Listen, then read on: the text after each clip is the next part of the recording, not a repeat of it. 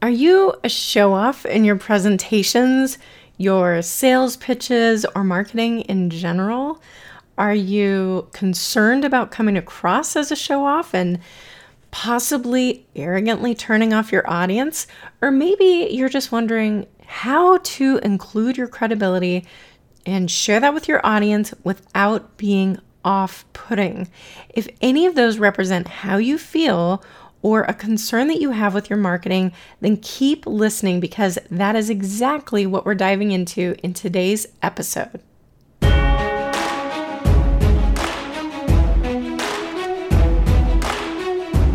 Welcome to the Business That's Story Built podcast. I'm your host, Christy Bilbrey, a marketing strategist and brand story expert.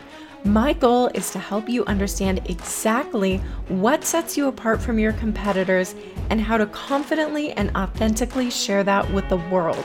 Your stories are what draw in your audience and keep them coming back for more of you and what you offer. In the business world, the top storytellers grow the top businesses. Let's chat about how to share your stories to grow your business. If you've been listening to my previous podcast episodes or follow me pretty much anywhere else, then you have definitely heard me share about getting more personal and vulnerable to develop deep bonds with your audience. While this is important, you need to balance that with sharing pieces of your credibility. So, what is the right approach to balance vulnerably sharing while touting your credentials because honestly, too much of either one can be off putting to your audience. When I first started my marketing strategy business, I remember sitting across from someone at a coffee meeting and reeling off pieces of my resume about when I interned at the Senate and then at the White House. I shared big name companies that I had worked with and really tried to wow this person but wowing someone and signing them up as a new client can be two very different things, as I quickly found out. It's actually not that difficult once you understand how this concept works. First, people do love to be wowed, they do want to feel like they're working with or buying from someone at the top of their industry, someone with wisdom and firsthand knowledge of what it takes to succeed in whatever they do. But if all you share are the highlights, name drops, and accolades, especially if you sell a service that requires your client or customer to open up, you may intimidate them too much that they become afraid to say yes to working with you out of fear that you're going to look down on them and you definitely won't understand them. So, I recommend thinking about a vulnerable moment or something funny, something interesting to your audience that happened in your journey, either to get the opportunity that you want to share about that has a, a credential or an achievement. So let's go back to uh, what I mentioned earlier. When I worked at the White House, if my point is merely sharing that I worked there, then a fair response from my audience would be so what? How does that help me? How does that affect my life? But if I identified something funny or vulnerable or a life lesson that could be applied to my audience, then I can give them something that they can take away so that they're actually learning and they can be transported into that experience for themselves, not just me sharing an achievement. So you want to weave it in in a subtle way. In other words, don't make it the point of the story, just a detail or a descriptor in the story that you know is going to stick out. For instance, if we go to when I was at the White House, one of the biggest takeaways that I had was really toward the very end of my experience there.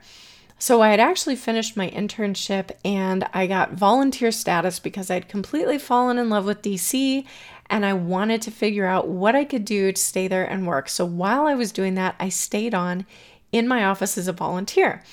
Well, I had taken the day off, I think to go to a dentist appointment or something, and I had told my boss, Carrie, that if she needed anything, she could call me. But realistically, what in the world was going to be so important that it couldn't wait for me until the next day? Well, she called. I was really surprised, and I kind of thought she was just messing around with me.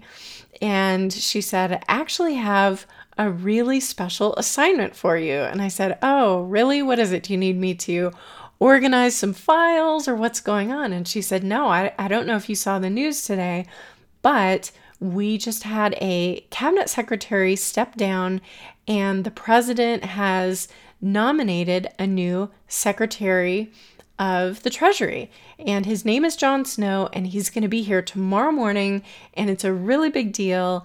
And uh, the head of our office has asked you to help him during this process. And there was silence on the line for a second as I was processing that she wasn't kidding. this was legitimate. And she said, So you need to be ready at eight o'clock because I'm going to pick you up in front of your building and take you off to the West Wing so that you can get the right credentials to actually take him around to his meetings and make sure he has everything he needs as he goes through this process.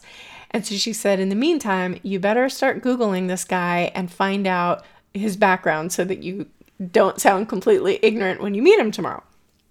So I will fast forward and just say that when I met him, he had he had its hugely impressive background, and I was an intern. So I didn't really know what the heck I was supposed to say, and he was uh, amazing. He just started talking to me like a normal person, asking me where I went to school, what I like to do, just some basic things, but it showed that he took an interest in me. And I thought at the time he was just making casual conversation. But when we when I started taking to him to meetings to meet with really important people who were briefing him, he remembered the answers to what I had told him about myself and he started introducing me to these people saying, Oh, well, do you know Christy? Well, let me tell you a little bit about her. And I just stood there in shock because there was no reason he had to do that. He definitely went out of his way to give me these introductions and then I was really blown away. He had come back from a meeting, a lunch meeting with Alan Greenspan, and said, Hey, you know the economic briefing that I have this afternoon? I was thinking about it, and I think it would be really educational for you to just come and sit in on that meeting. And I was like, Really? And he said, Do you need to check with your office and make sure that's okay? And I said, Well, my job is really to make sure that you have whatever you need. So I don't think they're going to question what you tell me to do.